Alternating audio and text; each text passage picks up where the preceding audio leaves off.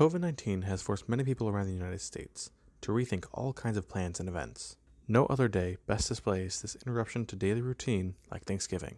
I got the chance to sit down with a friend of mine, a student at Bradley University. My name is Frank Paolini. I am a first semester junior. Like many American families, the Paolini family has a semi traditional plan to Thanksgiving. We always have people over, whether it's friends or maybe a relative is coming over. It doesn't really matter, but we normally have people. My dad's getting turkey ready because he likes to do his own, like, he likes to fry his own whole turkey. And then after that, I would say is when we settle around to watch the football game because I'm from Dallas, Texas.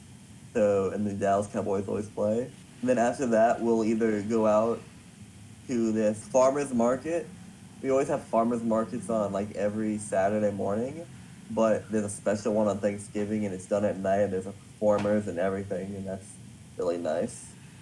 Also, like many American families, however, these plans are forced to be set aside for safety protocols. I already had COVID, so I'm not. A, it's not a big deal for me. And my dad, he allegedly had it because both my parents they were in Italy around the time it really got bad there.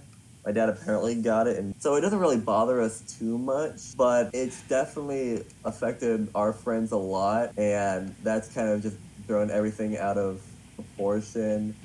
So even though we may be open to having people over, the likelihood of those people being open to coming over is very small. My mom's the most like careful about COVID, but other than that, it's not a big deal in our family. Will the typical farmers market you go to also be closed due to COVID? hundred percent. Our farmers market is done near the church, and our church doesn't have service. We only have online service. So I'm sure that farmers market's gonna be closed. I know that the like actual farmers market actually either opened up recently or never closed.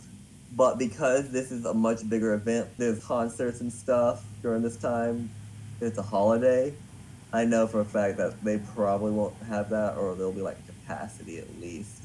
Being from Texas, a state with almost 1 million positive cases according to New York Times, I wonder if Paolini had any insight as to how majority of Texas may handle the holiday amidst the pandemic. And it's hard to say because Texas is such a Republican city and there are so many people who don't either care about COVID or don't believe its existence. It's just really whack because I'm a waiter and I see a lot of people coming into our restaurant with masks or they come in and as they're coming in, they're putting on our masks. That's the law. I don't see the majority of the people being affected by it as much as they should be.